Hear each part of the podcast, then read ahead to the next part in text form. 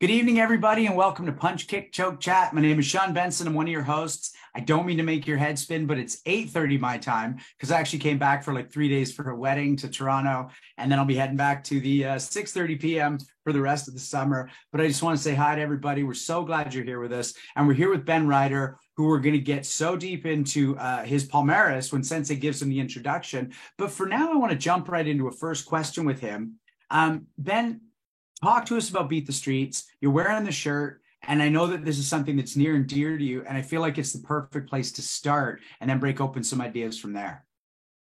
Yeah, thank you. That's that's appreciate well, one, just appreciate being here with all of you and the opportunity and uh, just love the the um, you know, I, I wouldn't be just like many of us here on this call, I wouldn't be where I am today. I wouldn't be the man that I am today without my journey through combat sports. I started in, in wrestling, then I was a professional MMA fighter for for uh, all throughout my 20s for for 10 years or so, and uh, and the life lessons that are packed in the sport take with me every day. I wouldn't be the leader that I am, the the the, the father, the husband that I am, with without all of those life lessons and the community that comes with it. I always say, wherever you find a mat, you find a home and that's been true anywhere in the world, um, which is pretty amazing. There's not not not uh, not many not many experiences that could say that um, where it's such a uniting force.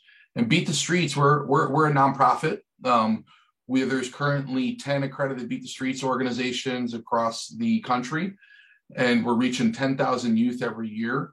And we use the sport of wrestling and the power of a caring coach in your corner the power of, of, the, of a community behind you, a support network to positively alter life's trajectory for the youth that we serve. We're in some of the most under-resourced uh, neighborhoods in the country, and and uh, and it's uh, it's making a big difference. We're seeing that our youth are when we think wrestling's the vehicle, but but the the mission is is really to to use that use that experience as a way to help our youth get on a positive path in life, um, gain opportunities, uh, learn how to set goals and work towards those goals, learn how to bounce back from failures, navigate challenges, um, navigate adversity, all of those humility, all the things that that that I, I, feel like most of the people on this call have learned through their journey, um, and uh, and we, we, we do that in the way. We, we also do a ton of stuff off the mat as far as post-secondary guidance get a mentor help with homework help with with uh, applying to colleges or trade schools or whatever's next in that next part of part of their their chapters in life. And it's uh it's just an honor to be a part of it really close to my heart. I feel like um, i've met so many inspirational youth coming through this organization and there's there's a really big need out there. There's a lot of youth that we're not reaching yet. It's amazing how far we've come reaching 10,000 youth across the country but there's a big need out there and, and we want to keep growing this and building this so that one day we could be reaching 100,000 youth. And, you know, who knows, you know, I think that, that there's going to be a day where we're reaching a million youth across the entire world. That's the trajectory we're on. So just an exciting, exciting movement to be a part of. And uh, really, yeah, grateful. Thank you for, for allowing me to share that. Um, this, this hey, really, really close. Before we move past that, anybody stand out for you? You got anybody from Beat the Streets that you want to give a shout out to that it's like, this person started here they worked through your program. Now they're in university. Like, you got any names? I'd love to hear some names of people. Well, you know, there's so many, which makes it a tough question because there's so mm-hmm. many, there's so many of our youth that, are, that I'm just so proud of. One of the things that I mean, I was at a, I was at a, a um, someone that I personally mentored a bit when I was first starting with Beat Streets Philadelphia. Just graduated college and it's on an amazing path. And I know that this person that we we would we would talk on a every week or every other week, I feel like he'd be, you know, there he'd be coming in saying there's another shooting on the block. There was all all sorts of all sorts of challenges, um, and uh, and he overcame that and has been a leader and has been now coaching and helping other kids come come through it as well.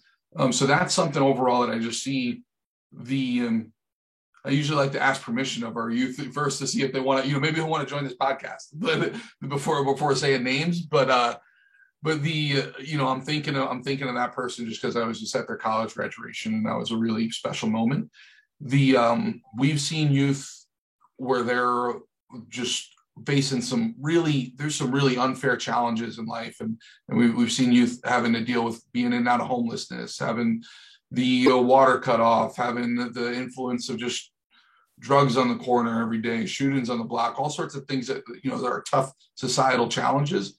It's really difficult to break out of that. Um, but our our youth are overcomers, they're fighters, and embracing that mindset gives them the tools and support to go on and, and overcome some of just the, the really inequitable and unfair challenges that that that they can be facing, and uh, gives them a shot. The um, one things as far as just across the the the country, the culture that we're seeing this full circle culture building, where now we have youth that have come through the program and giving back as coaches and mentors, and that makes me really proud to see um, that movement building because I think our our our youth that have come through the program are going to be even more impactful for that next generation. I just slammed a link up there, uh, Ben, that uh, Robert had sent to me um, for people who want more information on on that. And I don't know how the Sensei Legacy and Sensei Suino and Sensei Benson feel about it, but it might be really cool to just do an episode with you and a couple of people who wanted to come on that and we just talk about uh, like what their experiences are and just use that as a vehicle to try and help you um, reach your million people that you want to reach let's uh, work together to get that done that sounds great because it takes a it takes an army of supporters and leaders and it takes a lot of people to make this work happen you know it takes impactful coaches on the ground level doing this work every day being that being that caring coach in their corner and it takes uh, and it takes takes donors, it takes board members, it takes executive directors and program directors. It's a whole whole big movement and operation, and without without people that are really driven and passion and and uh, it's you know they, we can't we we can't keep growing, but we want to we want to keep growing. So it just it takes people. That's the biggest thing: people, resources, and we can keep growing this movement. Yeah, Love that. Um, so let's break into this a little bit. You know, you said so many things, and I know the Sensei Dauphin and I specifically, but all of us pay really close attention, like transforms the lives of children through wrestling, life lessons, community. But you said something a couple times, caring coach in your corner. Talk mm-hmm. about that idea because I got I get goosebumps when when I hear that phrase. Um, it, it feels like that's that's the cornerstone of this, and it feels really special. Talk to us about what caring coach in your corner means. Yeah, you know, I always say that the mission of Beat the Streets and the impact has existed long before we've existed as an organization. It really it's about that caring coach in your corner. They're the ones that are changing the, that that relationship. Someone that's going to come come alongside you, help you navigate through these challenges, help you learn the the the life lessons that are packed in the sport. Right? Because when we think about wrestling as the vehicle, I mean wrestling's a big metaphor for life. Everybody's wrestling through something. I hear people talk. I hear people use that word, that have never stepped on the mat in a day, a day in their life, but they say, I'm wrestling through a certain challenge, through a certain issue. So the mindset that you build through the, and I, and I believe this to be true just throughout my whole journey in combat sports, the mindset that you build through that, it's, you, you take it to every area in life. And having that caring coach in your corner and someone that could show different paths to success beyond the mat and someone that and being a part of this larger community that wants to see you thrive that's the the, the secret sauce of, of why what we're doing is working. And that's been happening long before beat the streets. But beat the streets we we built an organization around that. And we've built a way to scale that and bring this to to cities across the country and eventually across the world and and that's uh, that's what we want to do that's awesome and and you know some one, one thing i want to throw out oh by the way uh, we also put up beatthestreets.org that's up in the uh, in the chat box awesome. one of the things i want to talk about you know, a lot of people are drawn to martial arts, especially um, like a Japanese, like a, you know, that has a mythology around it, actually want the harsh coach. Like mm-hmm. a lot of people are drawn by the idea that you're going to get, you know, beaten like Pai Mei and Kill Bill. Like, oh, yeah. if you don't have that, you're missing some of the experience. Well, you could be tough and still care. Let's talk you about that. Both. And I want to, we're going to break this open because this is really key, I think. How do you give the person that drive, that ability to go beyond what they know they can do, but also be caring in a way that doesn't coddle. Yeah. Yeah, you know what? It's it's uh it's that careful balance where you're you're you're presenting, you're knowing the right next what's that next step, right? It takes you climb a mountain one step at a time. Right. And and and and as people stick with a discipline for long enough, before you know it, years, you know, if you're if you're consistent over an extended period of time, before you know it, you've climbed a mountain and you're farther along that you might have ever believed you'd get. Right. And that's that's the that's the that's part of the journey. So I think a caring coach knows how to knows that right next step as far as how do we stretch? How do you stretch someone? You you don't let them fall down the mountain, you stretch them to get to that next step. And you continue to stretch them again and again and again. And there and you do that through through um the you know the challenges and and and pressure to to to to go beyond our comfort zones, right? You got to get out of your comfort zone. You gotta you gotta you gotta have that that bravery to do that, to take that step and and uh and, and a coach, but but knowing, but for our youth, I mean, knowing that they're not doing it alone, right? Mm. You got someone, you got someone there with you. You got your coach, you got your team, and and that's how that's how growth happens. That's how growth happens, and and that's what we see in our organization and what what and, and what what you've all seen in, in, in your journeys as well. Right on. So I'm going to go Sensei Suino, Sensei and then Hanshi Legacy. But I want to talk about this idea. Sensei Suino, you know, you spent the time in Japan. You probably met some pretty harsh old masters. Um, what, what is that balance between that mythological, almost abusive teacher and a caring coach? And where does the blend happen best? Yeah, I mean, it's absolutely true. Uh, a coach can be really demanding. You can train really hard. It doesn't mean they don't care. And sometimes it means that they care more yeah. I'm, you know, I've been lucky. I've never met an abusive coach or sensei, um, but some have cared more than others. Some have pushed me more than others. I will say this: no matter how hard I've trained, you know, whether it be judo or or whatever other martial art, whenever I go watch like a, a wrestling club, I cannot believe how hard wrestlers train. Even eight-year-old wrestlers, man, they put most of the rest of the martial arts world to shame. Those guys are just brutal, and that's why they're so tough, and that's why also such a high percentage of successful UFC fighters yeah. Right. Have a wrestling background. Right on. It's, it's something we're proud of in the sport. It's mm-hmm. like, you know, embrace that grit. Embrace the grit is is uh it's part of the so it does it it helps it helps people grow and stretch themselves and meet new challenges when it's just part of the whole culture too. You know, there's a you're not alone in that. It's what it's what you do as a wrestler, you know. You go hard and you and you, you learn that. You learn that along the way. You know. Um, Sensei Dauphin, hardcore old school, you know, five fingers of death teachers versus caring coaches. Where does it live? I don't know um, these people personally, but through my research and my reading, Ben, you and I are both history majors. We both went to university for history. So um, Matsumura was known to be a very strict and extreme type of a martial arts teacher. I think because he was a military person. Itoshi Hatsune was known to be a very tough and strict um, instructor. They produced great students. I'm sure that's through the construct of being tough and strict. The things I've learned since then from having tough, strict instructors, like if you if you don't know, um, Sensei Legacy's a pretty strict. He runs a tight ship and he's pretty tough. Like when I say pretty tough, he's really fucking tough. Okay. So um um and the one thing that I learned is that he knew a lot of things about me that I didn't know about myself. And he knew them before I knew them about myself. And I was lucky enough to come into a dojo where a person was going to be tough and strict, but they knew things about me that I didn't know about myself, and they were going to get the best out of me. Mm. They're gonna, no. they're gonna push me, and when I fell down, sometimes Sensei Legacy said, "Get up off your feet, stand up, and start fighting again." And then sometimes he came over and lifted me off of the ground and said, "It's okay, Randy. Like you're you're going to be okay. Get back on your." So sometimes tough, stand up, fight. Other times yeah, I'm going to lift you up and I'm going to help you.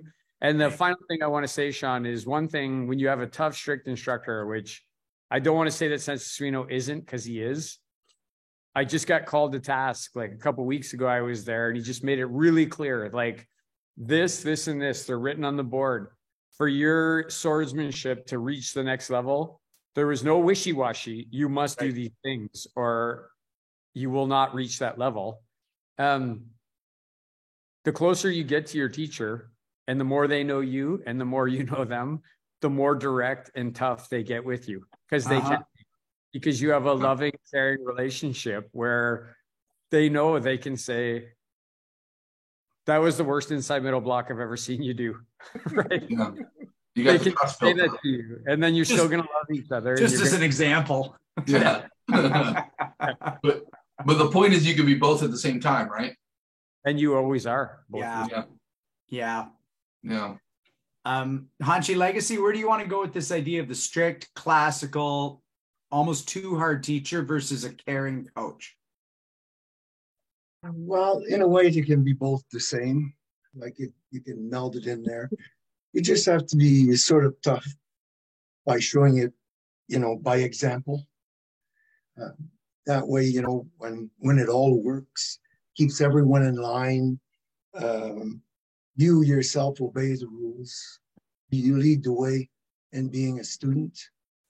I think that that you don't put yourself above them, even though you're a strict teacher, you're another human being still learning martial arts.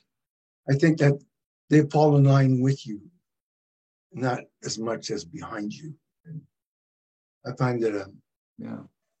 a good instructor is strict, but also has a bit of compassion and understanding of uh, the beginning of his martial arts career, what he really wasn't after, before the martial arts.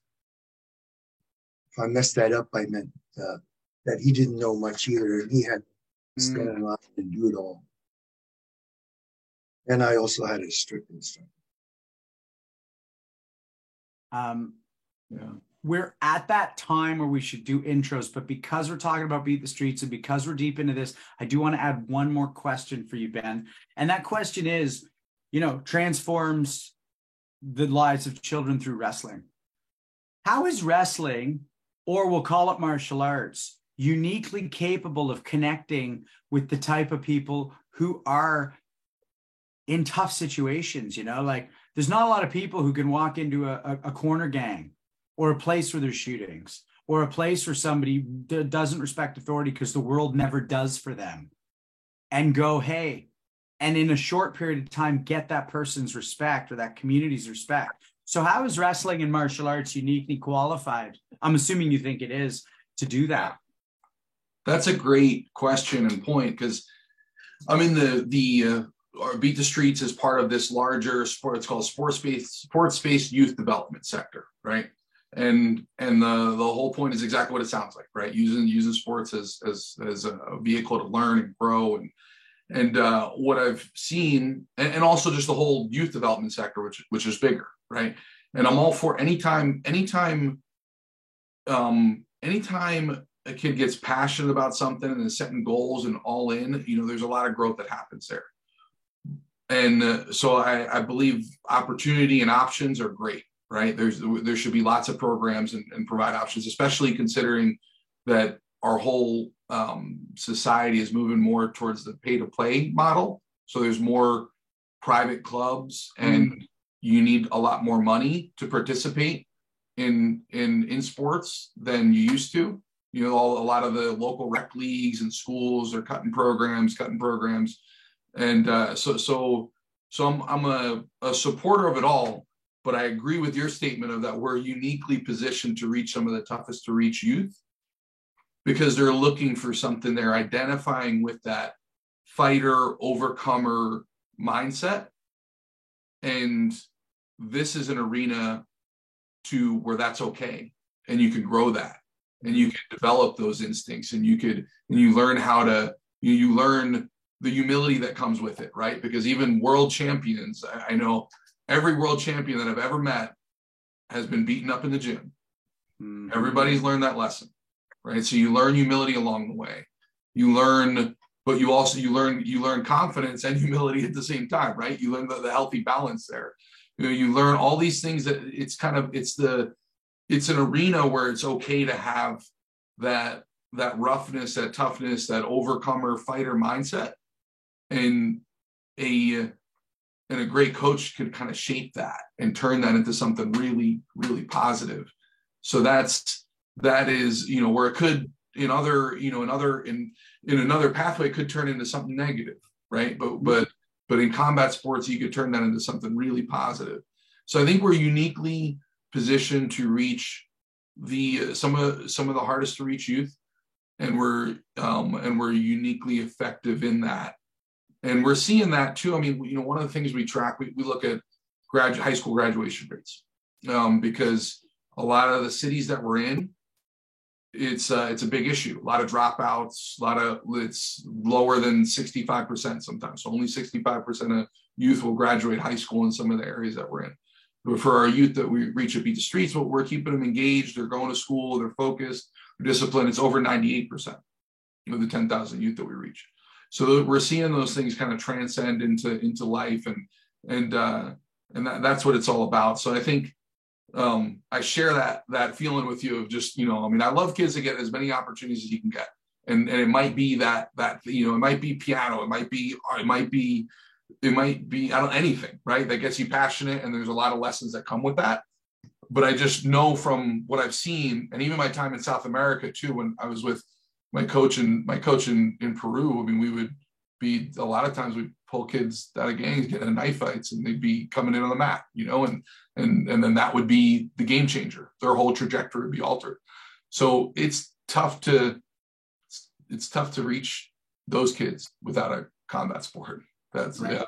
Yeah. Right. um sensei Dauphin, you had some thoughts on that?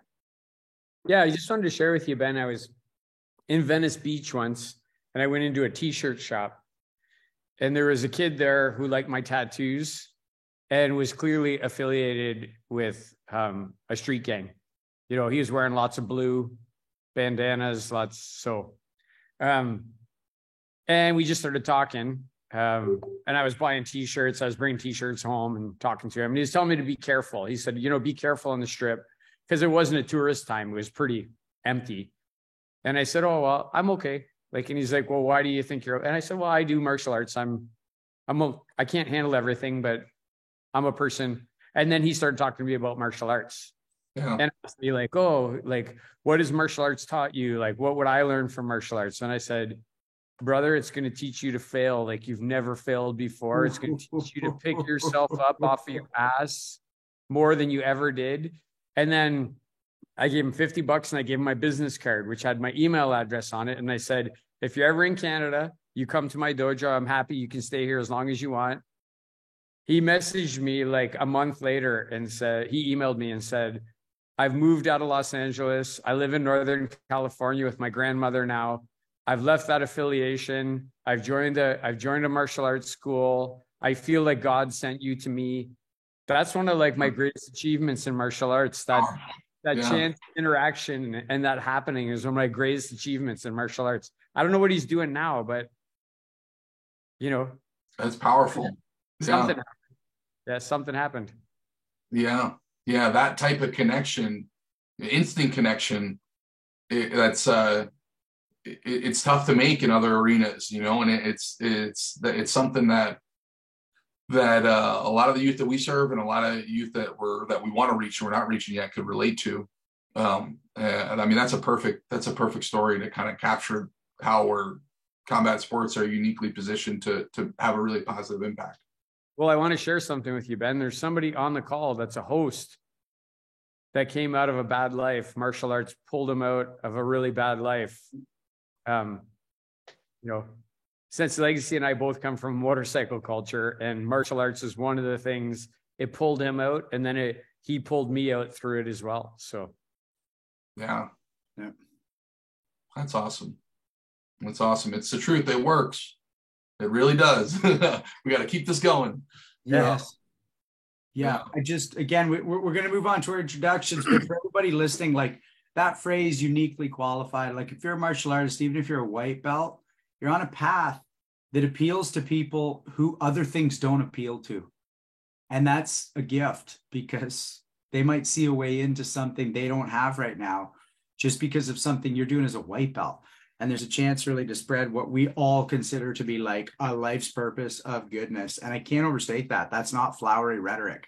That's actually true. Ladies and gentlemen, what, the fuck? Welcome to Punch Kick Choke Chat, second hundred episodes. This is incredible. Um, what a brilliant beginning to this chat. Uh, I've been moved. I've gotten goosebumps for so many reasons. Um, but I just want to say again, my name is Sean Benson. I'm here with my teachers and co-hosts, Sensei Suino, Sensei Randy Dauphin, Hanshi Gary Legacy. And, you know, we've really shortened up our intros of each other. But last week in the host chat, I introduced Sensei Dauphin. I genuinely, uh, generally introduced Sensei Suino. I just want to say very quickly about Hanshi Legacy. Um, you know, a couple months ago, I went to train with him and uh, I wanted him to help me with some of my kata. And I just want to stress, I've never once trained with him where he's not in a gi training beside me. And when I went with a couple belts who couldn't make a grading, he graded them and then brought out his gi and goes, You took the drive down here. You probably want to learn something. So let's train.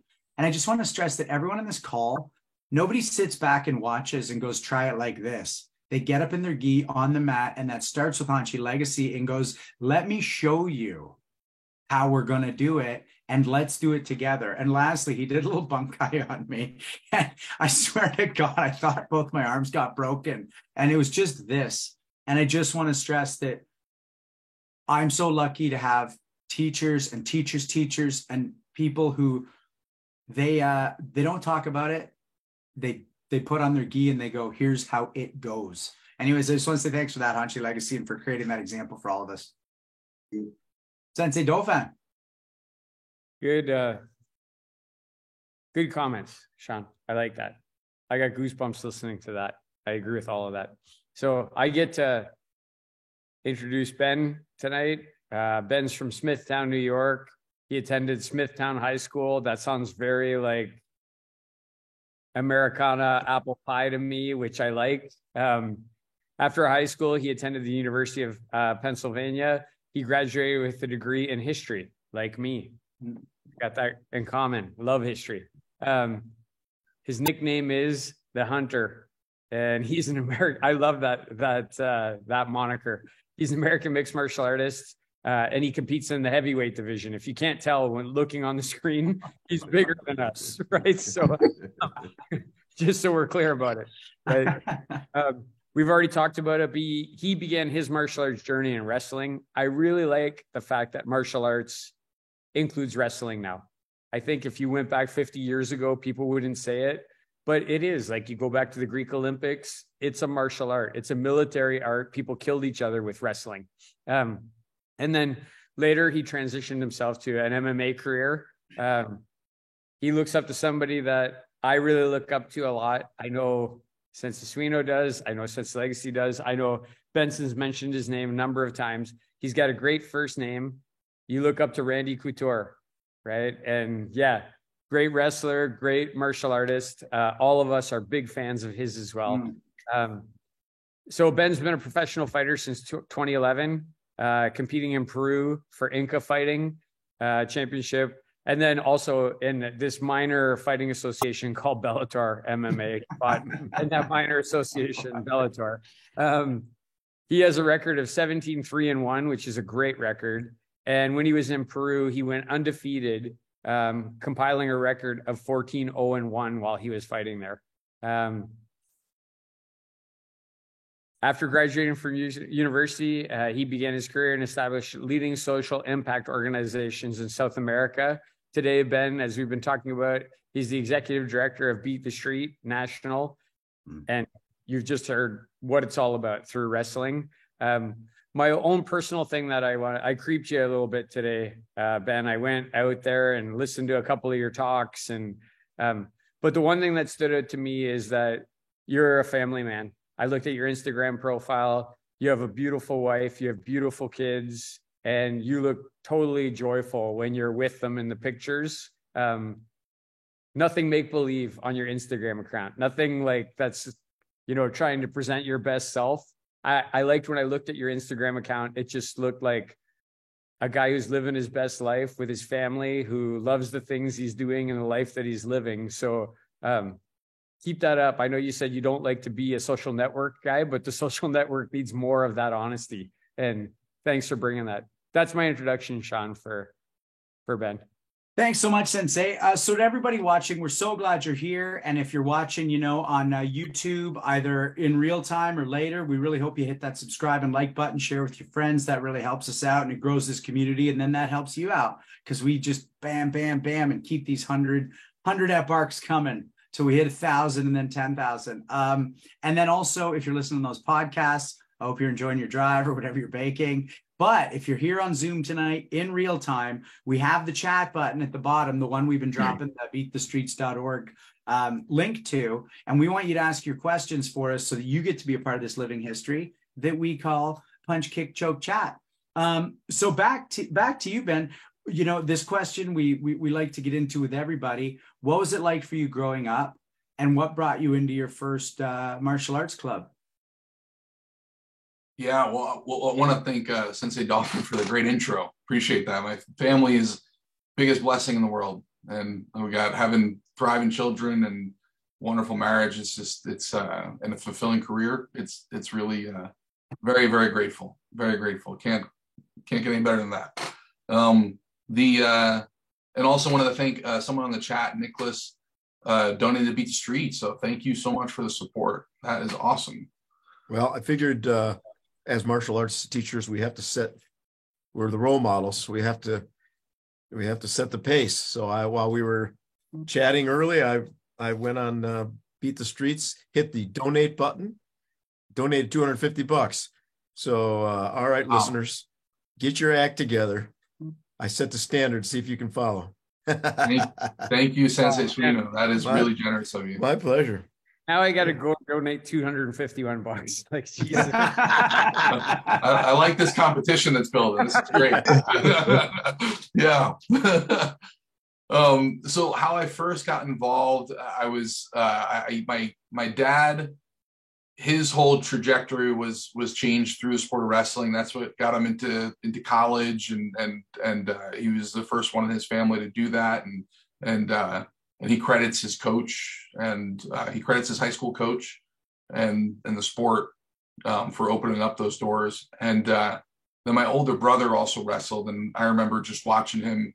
He had a highlight video when he was in high school with like the "We Will Rock You." So no, it was another one bites the dust, and uh, and uh, just tossing people. And I, you know, I always looked up to him, and he was my hero. So I got to see him compete when I was younger um, so so I kind of I, I, grew up with that and uh, and wanted to get involved myself and um, and I I had a you know I thought because this was a little um, when I first started when I first competed it was just in seven I had a I was I, I, I practiced a bit and did a couple camps younger but when I was in seventh grade I had my first middle school match and uh, and I was a meatball I was like about as wide as I was tall and uh, and not athletic, and uh, and I got pinned my first match, and it was really upsetting and surprising because for some reason I thought that because my my dad and brother were good that I'd be good. I thought that it would just kind of happen, you know. I didn't see all the work that was happening behind the scenes uh, to achieve that level. So that was a little bit of a reality check.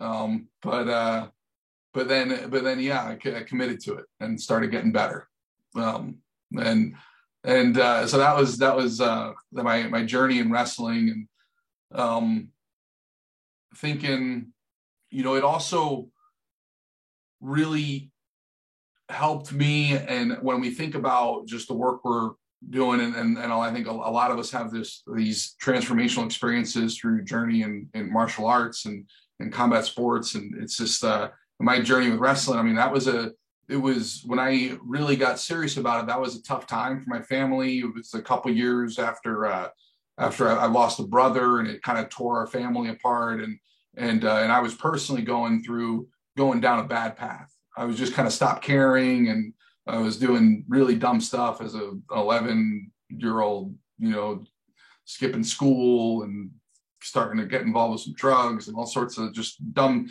stuff that could have taken me on a whole different path.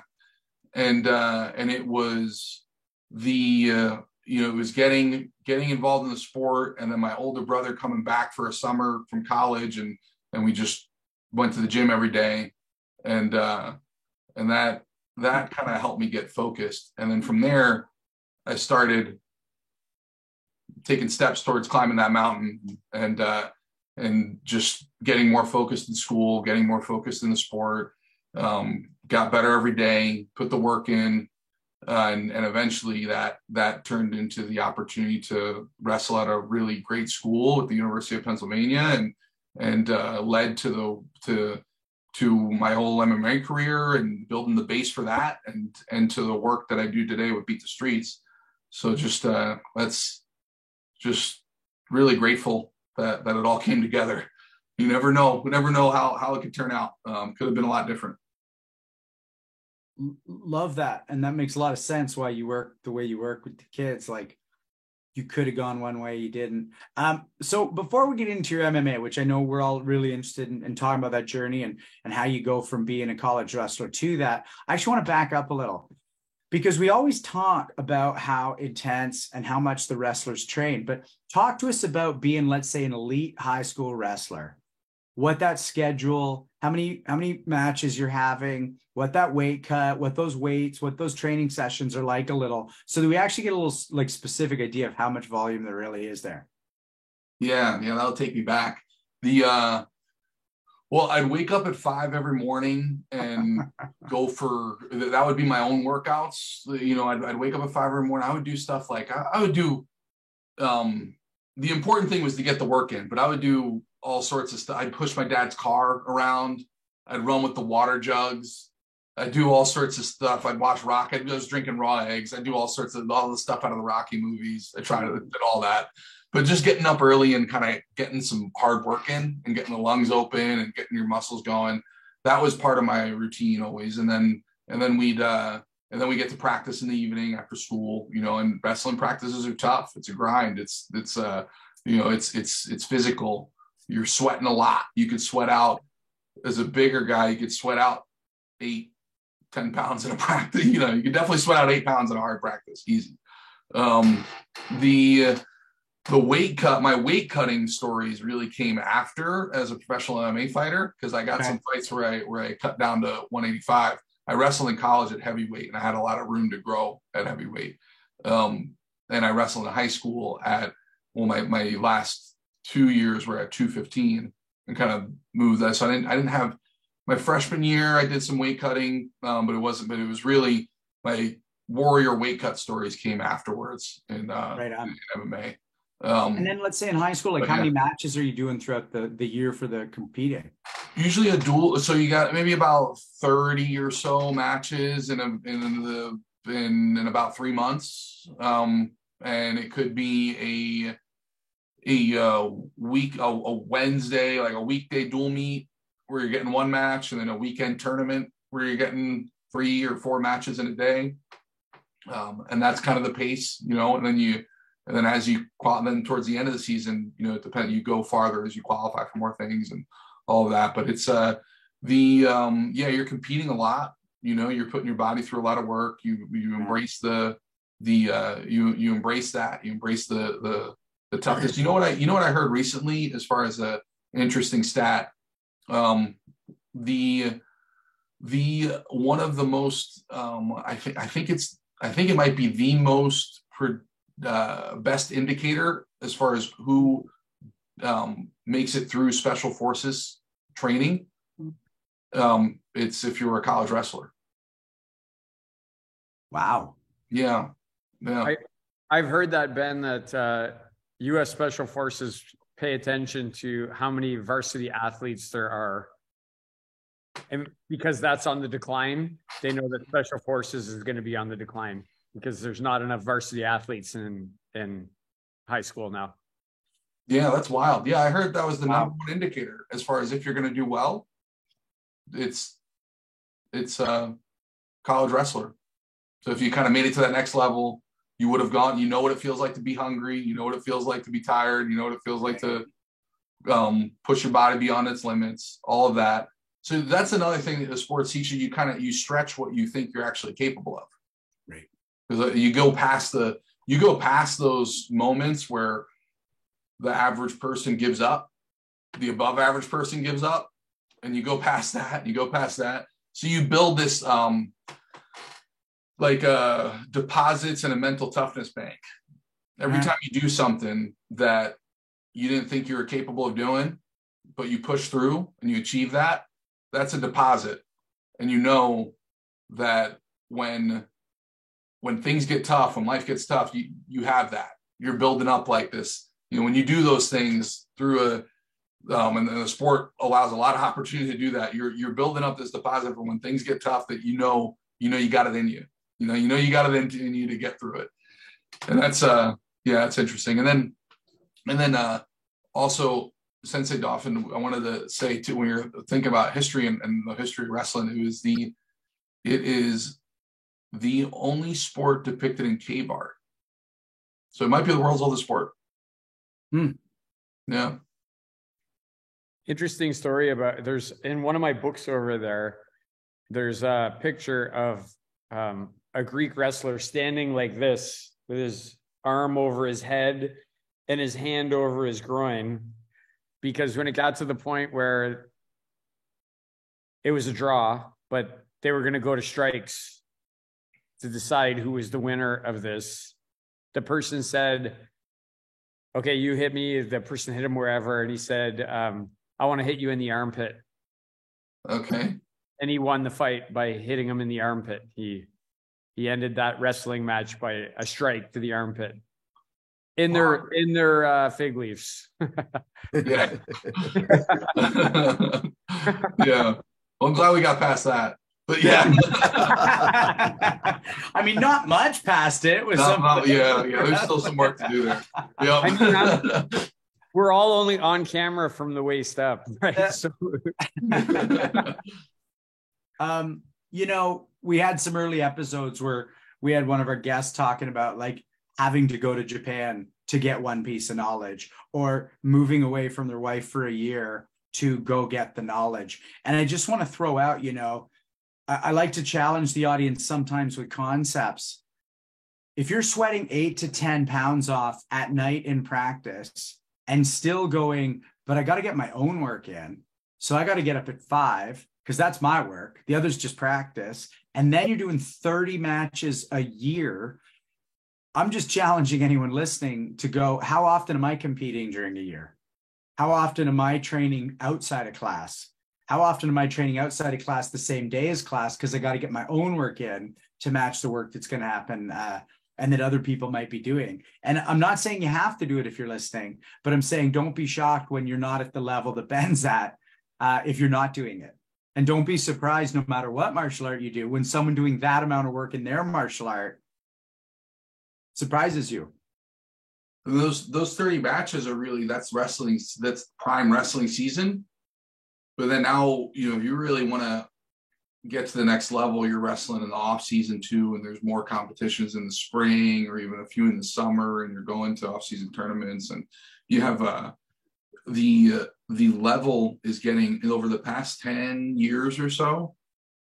Um, they're getting better and better at a younger age. There used mm-hmm. to be kind of it's more it's um you know used to be you get because because you're kind of before the internet and before I think the two reasons you have the internet and you have where you could see technique from anywhere in the world you know you could see so you can get that technique you can see matches from anywhere in the world and then you have um, the regional training centers where you have olympic level athletes that will often do developmental practices so high school athletes can come in and, and work with athletes at the next level um, but we're seeing they're getting better and better at younger ages. It's it used to be kind of like you know be the top in your high school and then college and then after you're after maybe you're a, a really high level, you have a great collegiate career. Then then that's when you're thinking about the Olympic ladder. But now it's now it's uh, it's yeah you got you got people that are doing it just earlier, breaking those breaking those those um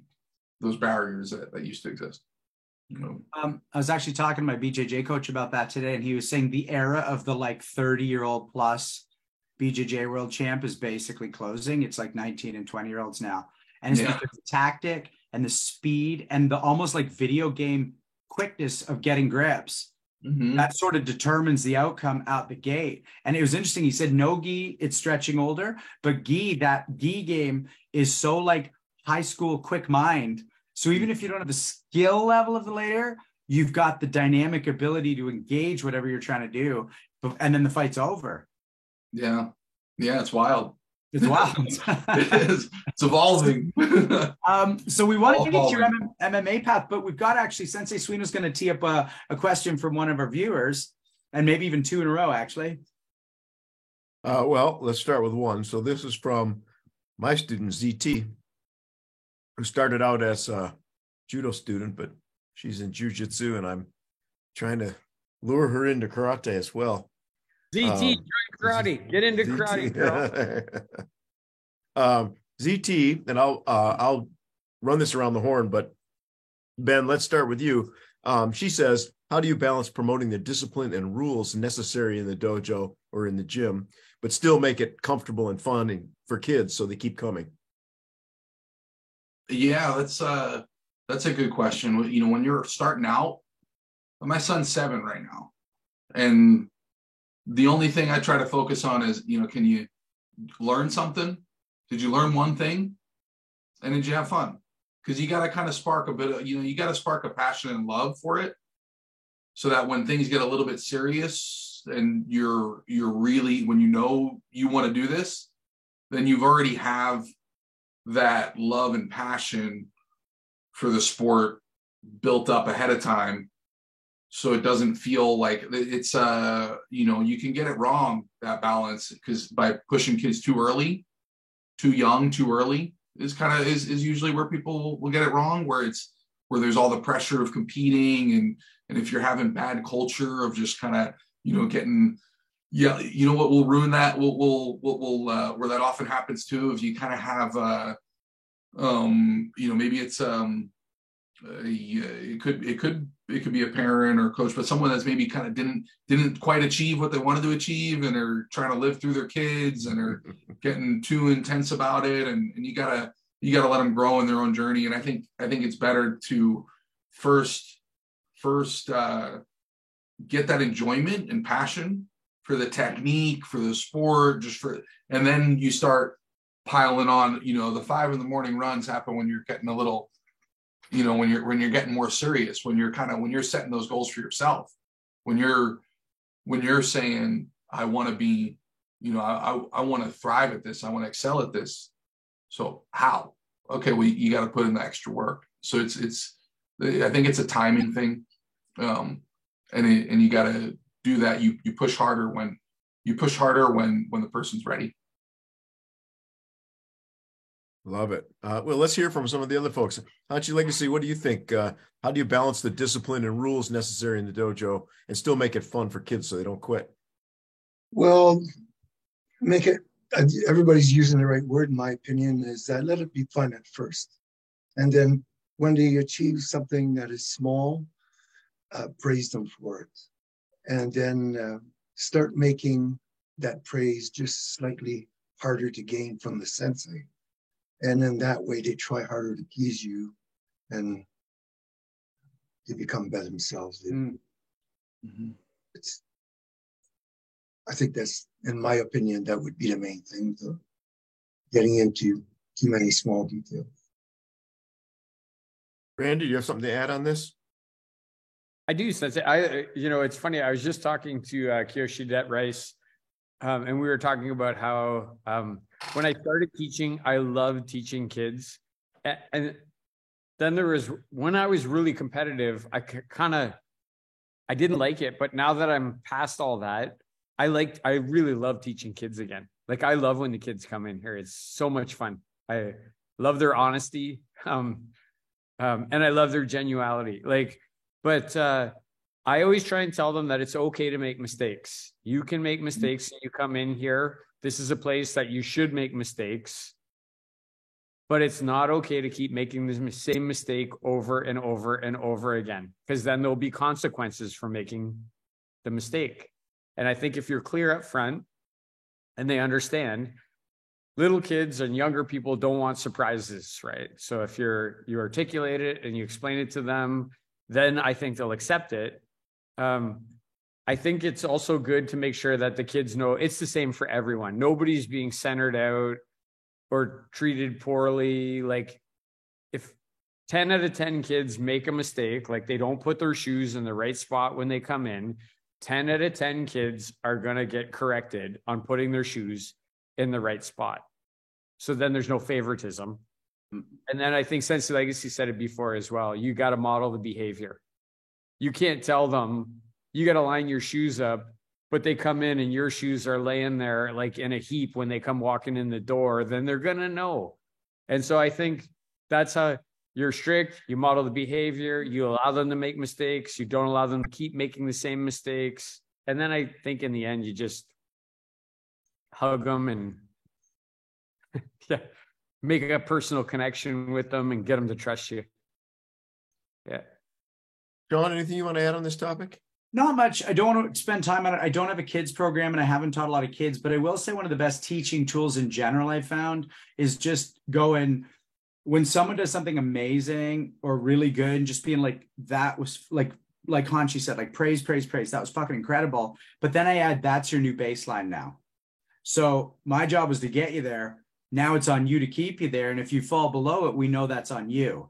And that tends to work pretty well uh, because it's like, right, I can do this. And now we expect you to do it. And then that just becomes a platform. And then the next time something's amazing, we're like, fuck yeah, that's your new baseline now. And it gets an exciting thing like, wow, I'm upping my baseline. But uh, I, that is more for my work has been a little more with people 18 and up.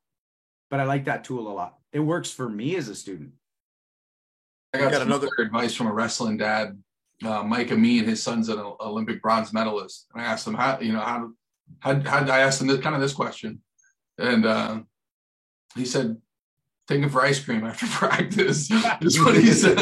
He said, when they're little, just go go for ice cream after practice. And then and then it starts, you know, and you start extending it after a match and you start kind of, you know, build that positive association with something, you know, build that, know that, okay, we're there's there's uh, you know, you build that kind of and then uh, but yeah, that, that was his advice. I thought it was pretty cool. I, I'm using it. using it because my you know my kids are little so I'm, I'm trying to trying to figure this out for for my own kids it's different Right. than, uh, you know being the the the right balance between you know dad and coach and all you know so yeah trying to still in it trying to figure it out we got uh, twin boys in our judo program, and their thing was steak and shake. So, so you know, when they started four years ago, their mother took them to steak and shake after every practice, and uh, they're still training. So Hmm. something to seems it to work. Seems to work. I will say this. Um, uh, it's I think a little different as a parent than a teacher, but as a teacher, when I teach kids martial arts, I've learned that the kids are not afraid of being disciplined. They're not afraid of having high standards, right? It's just how it's it's how it's delivered. Um, one of the one of my judo student, longtime judo and iaido and karate and jiu students on the call, Dan Holland. He's great. He says, you know, you can punch kids right in the face. You just have to smile right afterwards. you know how you deliver it is everything, right? How you deliver the discipline is is everything. He learned that because he saw me punch a kid in the face here and get a bloody lip. I think he's been doing that a long time, but you guys are of like mind on that. Um, uh, and then there, a question came in from Paul Dunlap. Dunlap uh, a question just for you, Ben. Um, have you worked with young people who aren't naturally inclined toward fighting? And if so, right, how did you help them make the transition into becoming wrestlers or martial artists? yeah we're we're very open because we have uh, the way that our programs are set up is we we look at where areas of need are so we'll look at you know kind of poverty rates in a city and then what's going on in the schools what's going on in the community centers are there programs we'll often we'll partner with with this with the school district or we'll partner with we'll run a program out of a uh, boys and girls club or a rec center and and then it's open to everyone in that community. And there's plenty of youth that come through beat the streets that are just like hey we want to you know that my, my friends are here. You know i got a, a, a safe place to go and and a positive experience positive people around and and that's and that's great. That's enough. Our goal isn't our goal isn't to um our goal isn't to build super high level wrestlers and champions. It happens. It does happen um but our, our goal is to use the sport as a vehicle and to help our, our youth um, go and set their goals and achieve them, work towards a positive path in life. So, so, um, so we do have plenty of youth that are that are um, from yeah all backgrounds and kind of different levels of commitment to the sport, and we want to make it a uh, we want to make it a place that's just kind of welcoming and and and and has growth opportunities and opportunities to go there's lots of opportunities for youth that are all in to go further, you know, but there's also opportunities for youth that are just, hey, you know, I just want to, I just want to, this is a great place to be. And I feel that there's positive people around us and, and, and I have some friends in the program. So I want to do this. So that's, that's okay too. Well, we love that, but I'm going to um, I'm going to go in a little different direction here, everybody. I think you know where I'm going with this. As I pull up on my phone, a little something known as the ten questions. Ben, the ten questions what we ask around 9:30 from all our guests, and we ask that you answer as impulsively as you can. But then, if you want to flesh out your answer, feel free. You ready for your ten questions? You ready? I'll give it a shot. What is the most effective move in your martial arts arsenal? Um, I get a lot of submissions with a modified Darce from a front headlock position.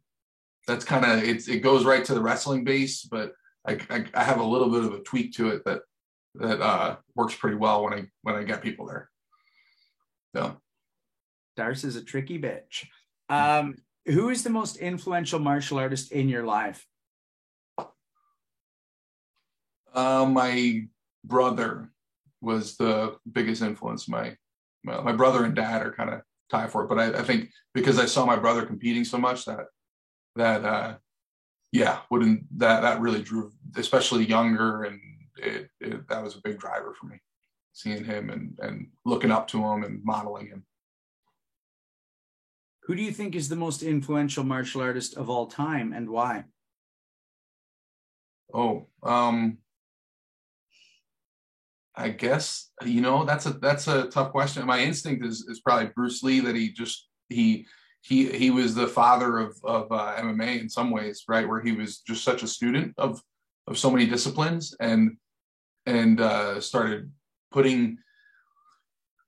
He wanted to learn it all and put it all together. So when I so when I'm in the cage or when I was competing and the most successful MMA fighters, it's not that it's some have some you you master some areas right? But you have to be aware of everything and you got to kind of make techniques flow in, from dis, from different disciplines flow into one another. You know like you want for me it'd be like i want my i want my I want my jab step to look like like my like I'm going to take a takedown too. You know, like I want my footwork to with my wrestling footwork to look like my striking footwork in a way where it's kind of confusing and you don't know what's going to happen. And you want techniques from different disciplines to kind of flow from each other.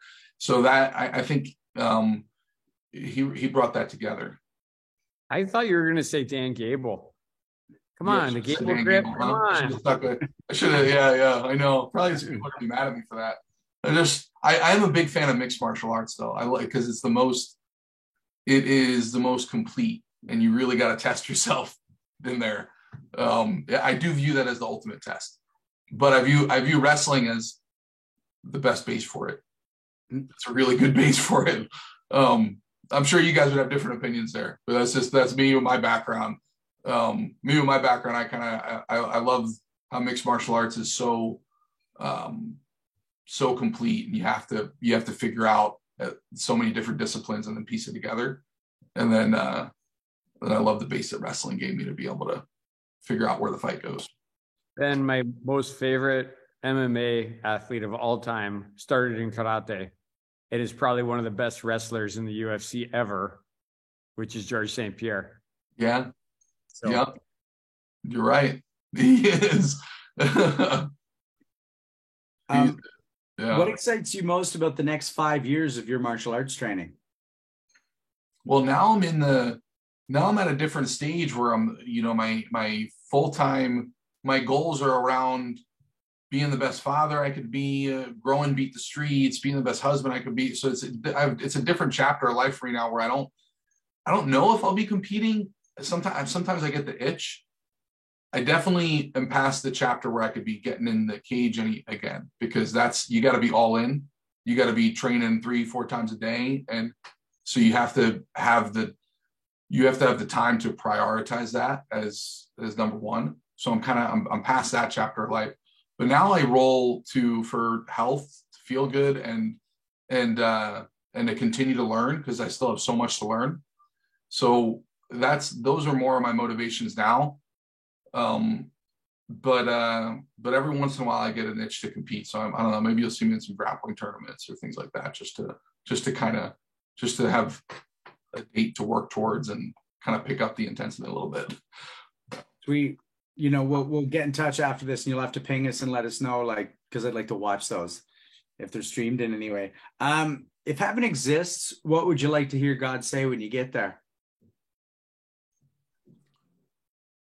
Um, that you did good, that you you live the the purpose. I believe that God's purpose for all of us on earth, that we our, our legacy is the impact that we have on those around us in our in our inner circle, but also the society and the world. So the impact that we leave, that's what we that's what we take when we leave this earth.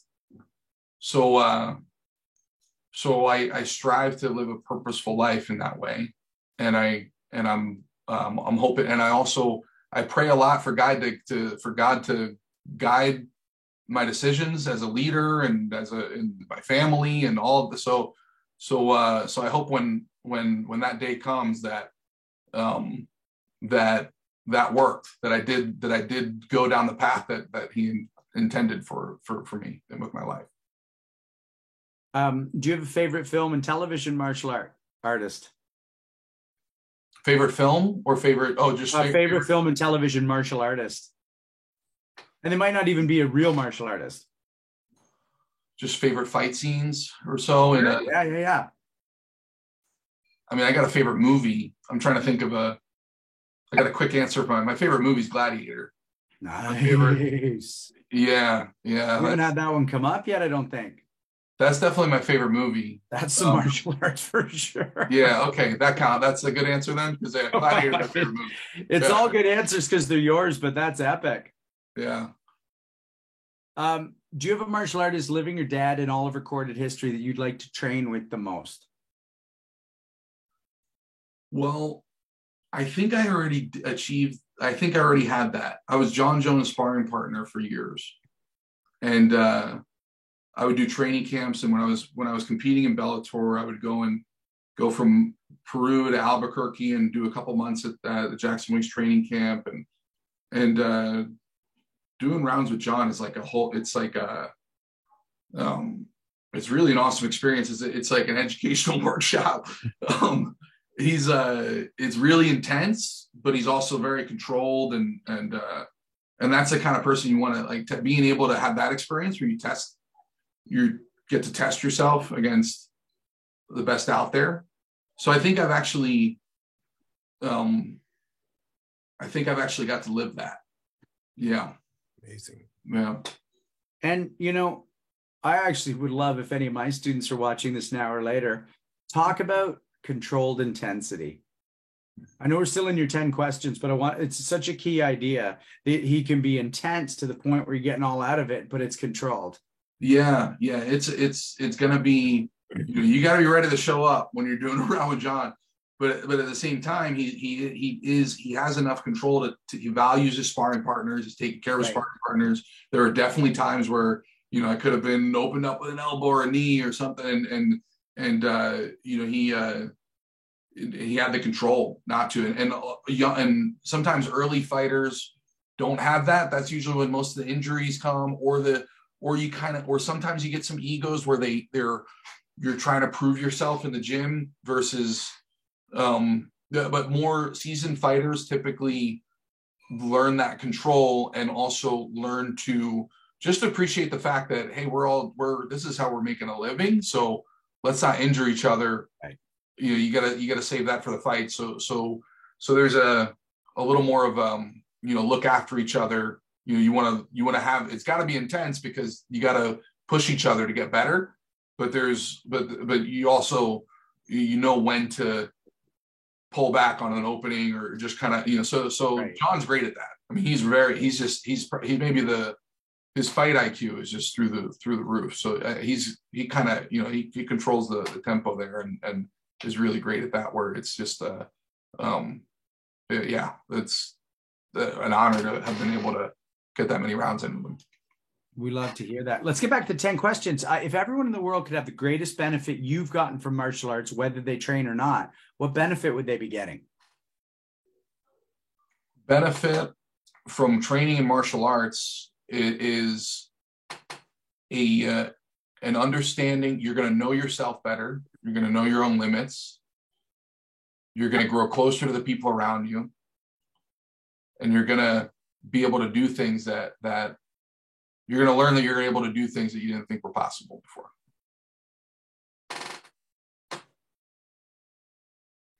Our last two questions come as a pair. What is your greatest achievement and what is your greatest regret?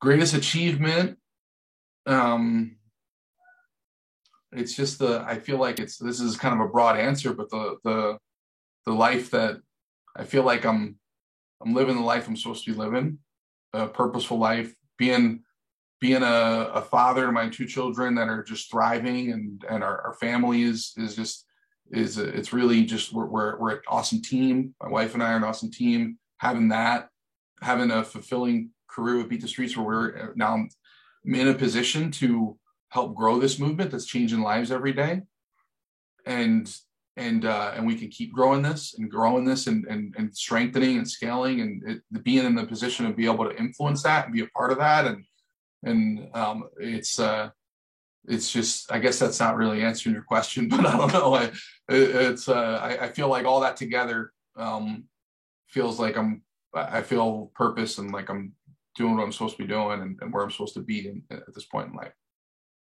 Greatest regret? Hmm. Hmm. Let's see here. I feel like I need a second on this one. Greatest this regret. Is where we, this is where we play the Jeopardy music uh, for you. Yeah, guys. yeah, yeah. I know, I know. I, uh, yeah, I know. But time that makes it easier going. yeah, um, you know, there's so many things that when you have a mentality of you, you know, when you grow from your mistakes, there's so many, there's things that I would have changed in that moment. There's challenges to overcome. There were things that I could have done better in life.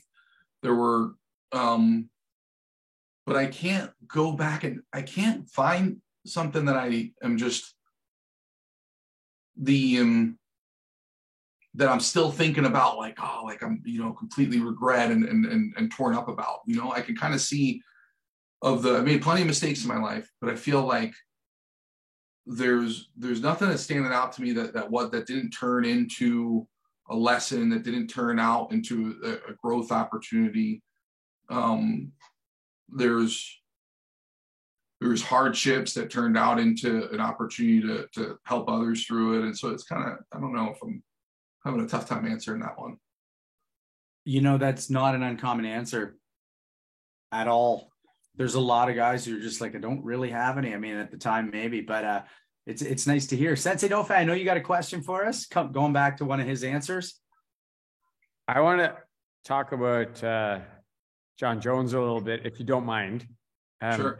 I recently was listening to um, a podcast with uh, Daniel Cormier, who obviously those two, right? Like they have that. Yeah. And to be honest with you, Daniel Cormier was like very like Jon Jones is the best martial artist. Like he wasn't like tearing him down in in any way. My question for you is about something that DC said, which was he said Jon Jones was like an okay puncher, like you know, he could hurt you with his punches and stuff, but he said kicking you never want to get kicked by that human being like ever. He said like the first time he kicked me was the last time I ever wanted him to kick me. I just wonder what your comments about DC and the, that thing as a person who stood in there with him too. Yeah, yeah. Well, well, one. I mean, DC is an amazing human being, and a shout out to him because he's supported he's supported Beat the Streets plenty of times over the years, and it's been a great ambassador for the sport, ambassador for the mission, and just really overall awesome human being. And then to to that comment, um, yeah, yeah, Jon's kicks are brutal. Uh, Jon's kicks are brutal, and I haven't had to experience it like the way that that some you know it's different when you're com- competition is different than sparring too. You know, like I we've got we've had heated rounds and the intensity's up, but when you're really looking to finish a fight, there's there's levels. So I just I want to recognize that too. Like I don't want to act like uh like I've uh, experience the full the full force or the full kind of you know I can't compare my experience to somebody that's to definitely not to DC or somebody that's like been that's when you're when it's the real deal it's different. Um but the uh, and those guys are just at such an amazing level. Um but yeah i mean yeah his his kicks are brutal.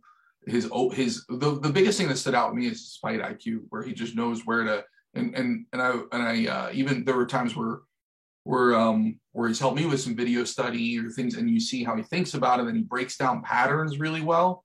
He's a really cerebral fighter which which um you know i don't know if everybody realizes that or not but he he he he breaks down patterns. He knows when you're when you're about to um, he's he's figured out what your tells are when you're about to go and make your attack and go towards your strengths and then and then he does little things to shut it down and mm. mess with your train of thought so you might be thinking, I'm going to do this to this to this.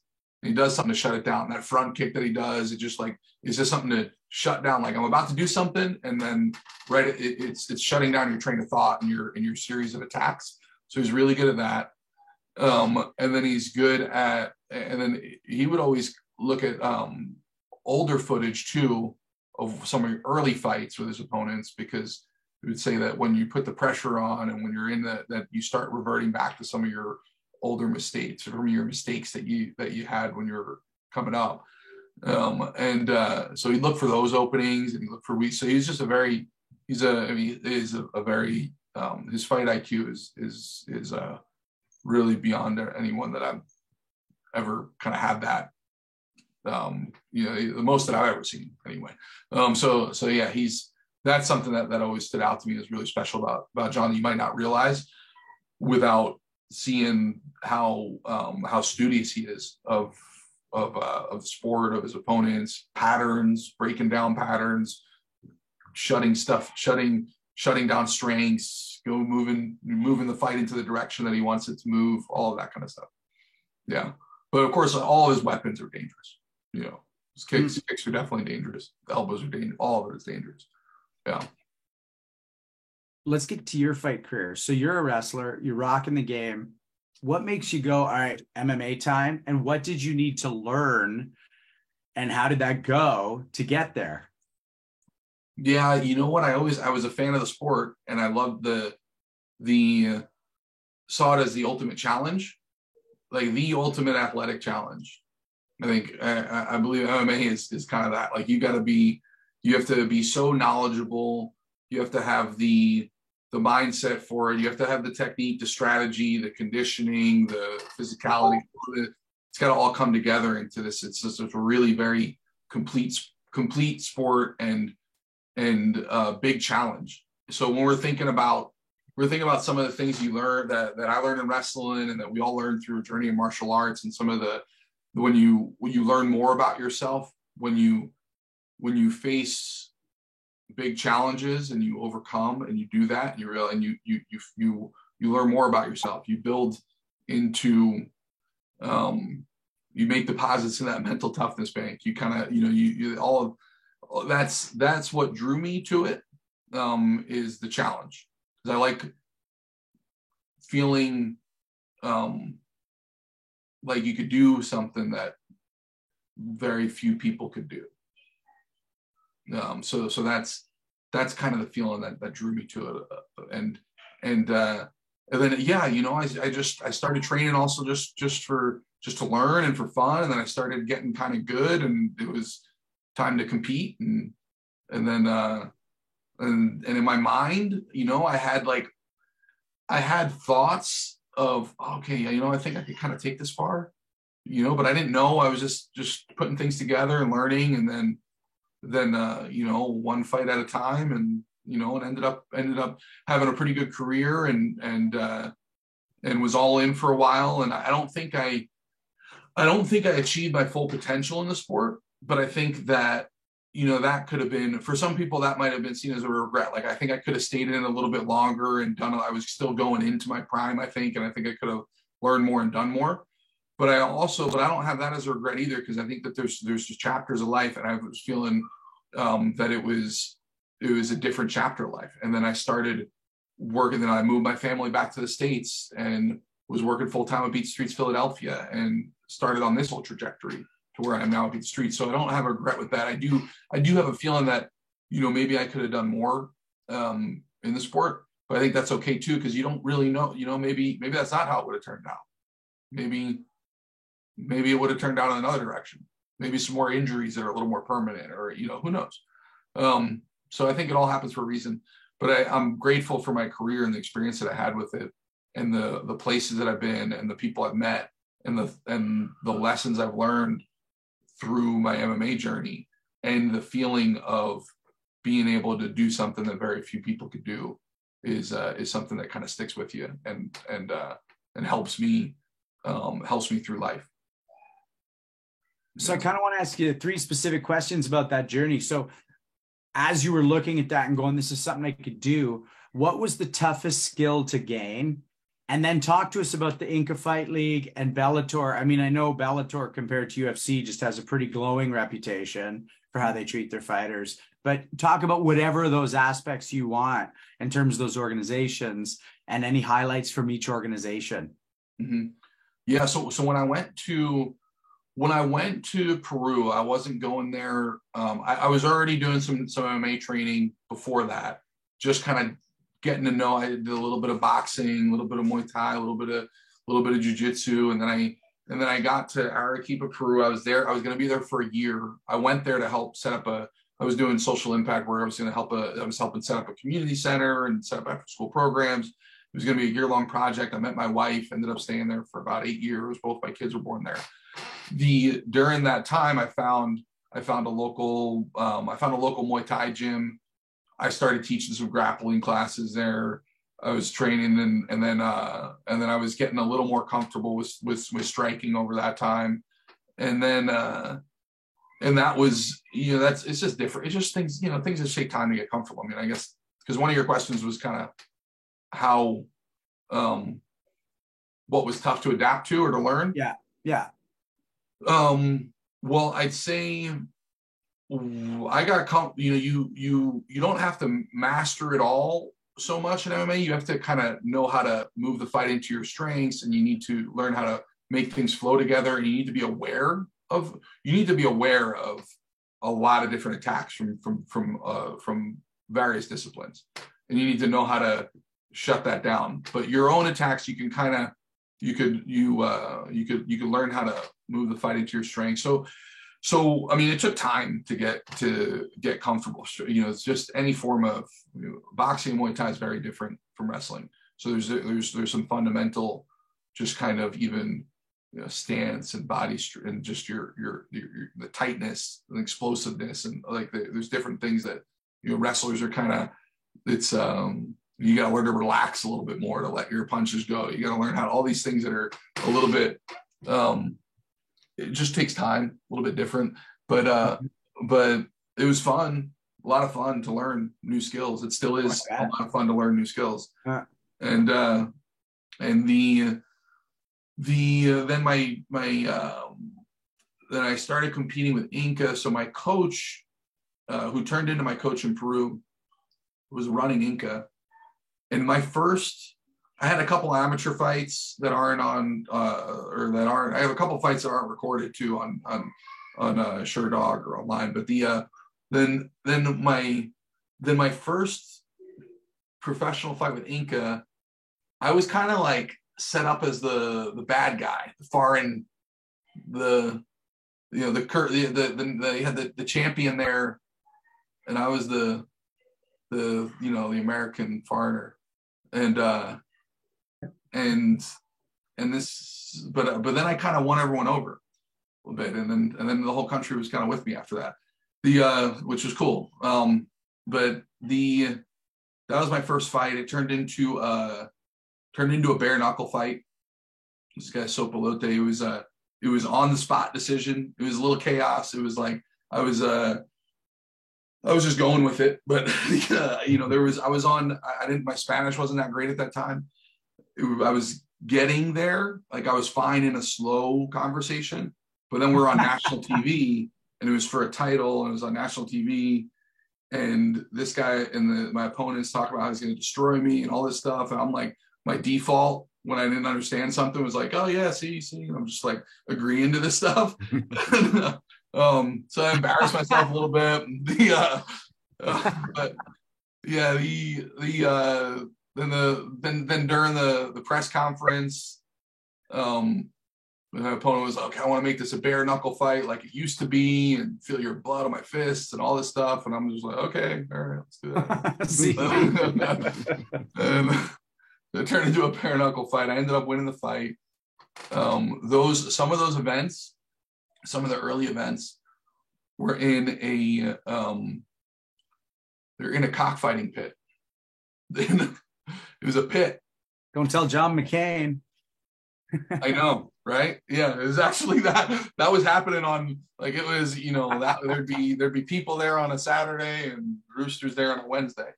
The uh ah yeah, yeah, yeah.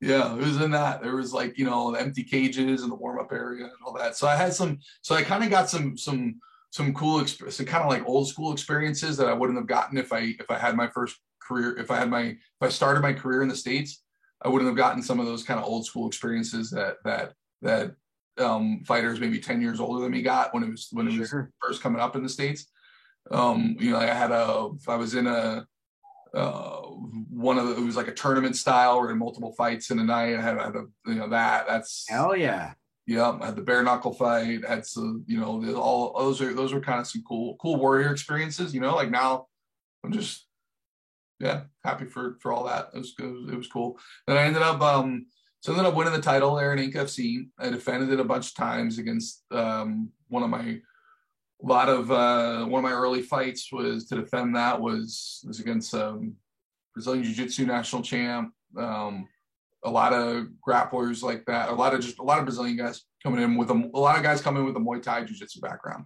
Sure. Um, and uh, my my style matched up pretty well for that.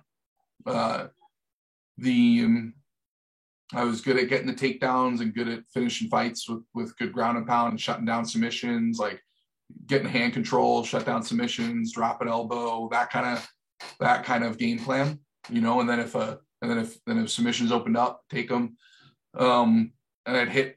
You know, I'm, I'm not the best striker, but I kind of you know I could hit hard and, and level change and make it feel like like you're gonna get taken down, but then come back up with with with hands. So so that will you know, and you're in the if you can get in the first couple minutes. I always was thinking if I can if I could in the first few minutes if I could um land a combination when some when my opponent thinks that I'm going for a takedown and then land a takedown when when my opponent thinks I'm going for what I'm when I'm trying to strike, then I can kind of dictate the pace. So then it's now now you get guys reacting to things, and you know every you know every time you're moving, they're reacting, and you can kind of dictate the pace, and then it's a lot. Um, you know, then then I that was always kind of like an, a first round win for me if I can do those two things. Then sure. I feel like okay, I could um, kind of keep my opponent on their toes and reacting to what I'm doing versus it's a lot more tiring when you're reacting to what your opponent's doing. Um, and uh, so so being able to dictate the pace of the fight, you know, I, I, think about that and try to try to get that first round win, win of just getting my opponent reacting to the to, to my attacks. Um, then uh, I'll pause there. I think your other then Bellator. We want to talk about Bellator. Yeah, talk to us about Bellator standout stuff there, and you know how how was that for you? And is, is it as good an organization as we kind of hear? Oh yeah, I love it. The great great people over at Bellator. A lot of people I still keep in touch with. Um, Rich Chou was the he was the VP at, at, at Bellator at that time. He went from like matchmaker to vice president. I, I still keep in touch with him a decent amount. Um, some of the so yeah, it was it was a great organization, great culture, and and uh, overall awesome experience. Just being able to being able to fight in that in that promotion, that league, and have have those uh, yeah, it's, it was it was awesome. It was really awesome. Yeah.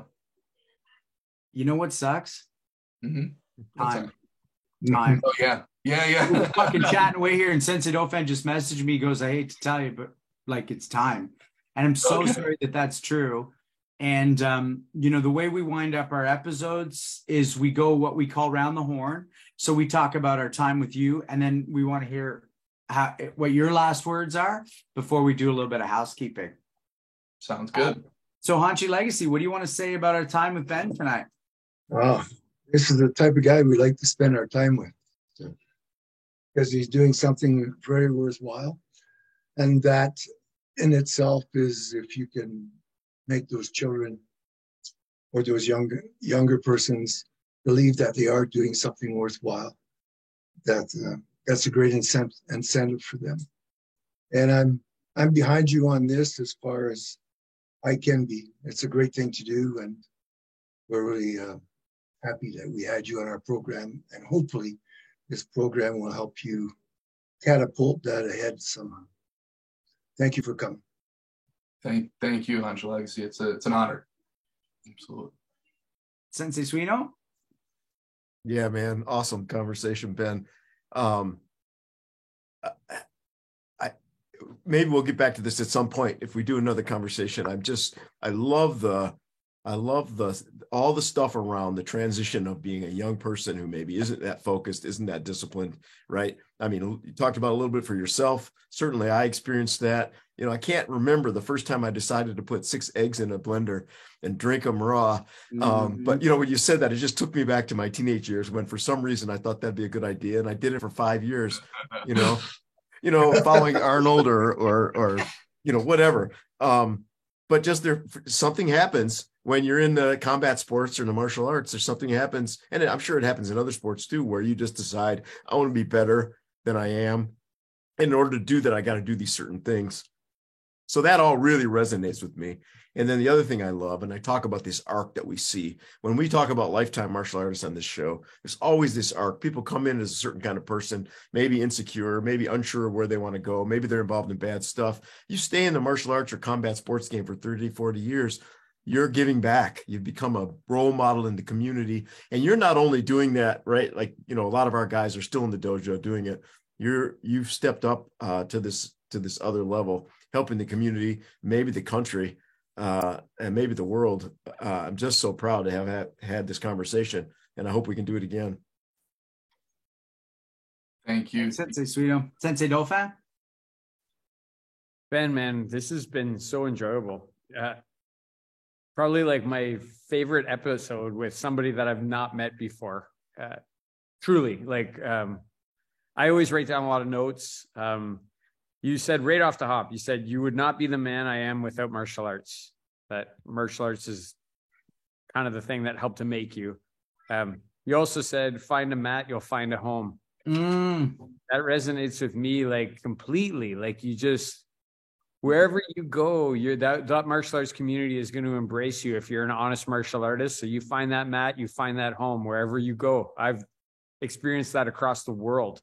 Um, beat the streets, brother. That's an awesome thing you're doing. And I meant what I said. You know, Sensei Suino already donated 250, I'm going to donate 251 let's do some stuff together. I know, see, he's irritated, right? you, go, you go back and forth, right? but let's let's find some opportunities. If our platform can help you with that, let's do that. Let's somehow make that work. I like your goal. You're at 10,000, you want to get to 100,000. I want you to get to a million. Um, and I know everybody on this call wants to get you to a million. Let's get you to a million. Um, a caring coach in your corner Yes, that's a checkbox for me. Um, it's cool. You see somebody who you come from a, a line of wrestlers, your dad, your brother, like, and it goes to just show that it's not what you say, it's what you do, right? Like, you know, saying something is important, but doing what you say is more important because that's why you became a wrestler. Um, get up at 5 a.m., do your own work, then you sweat out eight pounds in the evening session. That's we've all done that stuff. I'll be up at 5 a.m. tomorrow to go off to my BJJ class. Um, deposits in the mental toughness bank. Yeah, that could be a tattoo. That might be my next yeah. tattoo. Make more deposits in your mental toughness bank. Um, a year ago I wouldn't have known what a modified D'Arce choke is, but now I do, and I know for sure I don't want you to put me in it. um, um, your brother and your dad are the most influential people. That's awesome. Next five years, you just want to be the best father you can be and build up, beat the streets, and those are two really audacious, hairy goals that, but you're going to do it. Um, who could you train with? You already did. Jon Jones. I said that too. Not Jon Jones. I said I trained with Gary Legacy and Nick Suino. I already did. I trained with those people. Um, learn a, a greatest benefit. Learn about yourself, things you didn't know you could do. Right. That's if the whole world could do that. And then you said about you know, um, your greatest achievement was living a purposeful life. Nobody said that yet, but we all live purposeful lives, and I wish everybody could live a purposeful life. And um, we often, Sean Benson and I will talk about people who say, "Oh, no regrets," and we'll say, "Oh, that's bullshit. Everybody's got a regret." But your answer was an outstanding answer, I think, because you said if you have a, a growth mindset and yeah. you're trying to learn from your mistakes, then you actually don't end up having regrets and like so you're the one who just taught me that tonight like that people could not have regrets. If you have a growth mindset and you're learning from your mistakes then they're helping you to become a better person. Ben man it was so awesome talking to you tonight. I could have just sat here and listened to you talk. You're so passionate and energetic. And yeah thanks so much for coming on our show. You made us better tonight. Thank you. It's an honor to be here with all of you and just just and great conversation. Learned a lot from all of you, and and just and and thank you for this opportunity. Uh, yeah, I just want to say real quick. I love the way you talked about maybe you had more potential as an MMA fighter, mm-hmm. but that you know it's not important because when you pivot to what you're doing like i don't know how many fans you would have had and converted into a better life as a fighter i don't know it could have been more but we do know what you're doing with the time you decided to spend not fighting and that's incredible. Like it's it's impossible to overstate uh, that you're doing what we're all talking about and doing by the way we're all doing it but you're just doing it on such a wonderful scale. And uh, we talk episode after episode about how this is just to make people's lives better. And then you're out there offering it to people who might not have found it on their own in the way that we were lucky enough to.